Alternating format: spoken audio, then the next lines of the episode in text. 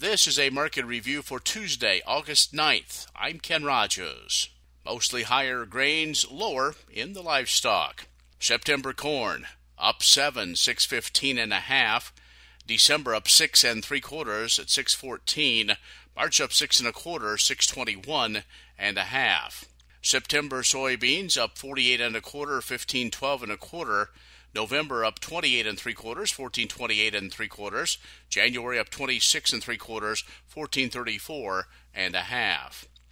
December soybean meal up 11 10, 410.20. December soybean oil up 30, 64.62.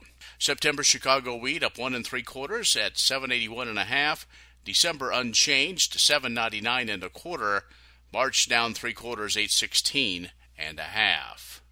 September Kansas City wheat up 4, 851 and 3/4. December up 3 1/4, 858 and a quarter. March up 2 3/4, 863 and 3/4. October live cattle down 105, 143.17. December down 80, 149.65. February down 50, 154.52. September feeder cattle down 315, 182.50. October down 212, 185.57. November down $1.60, 187.47.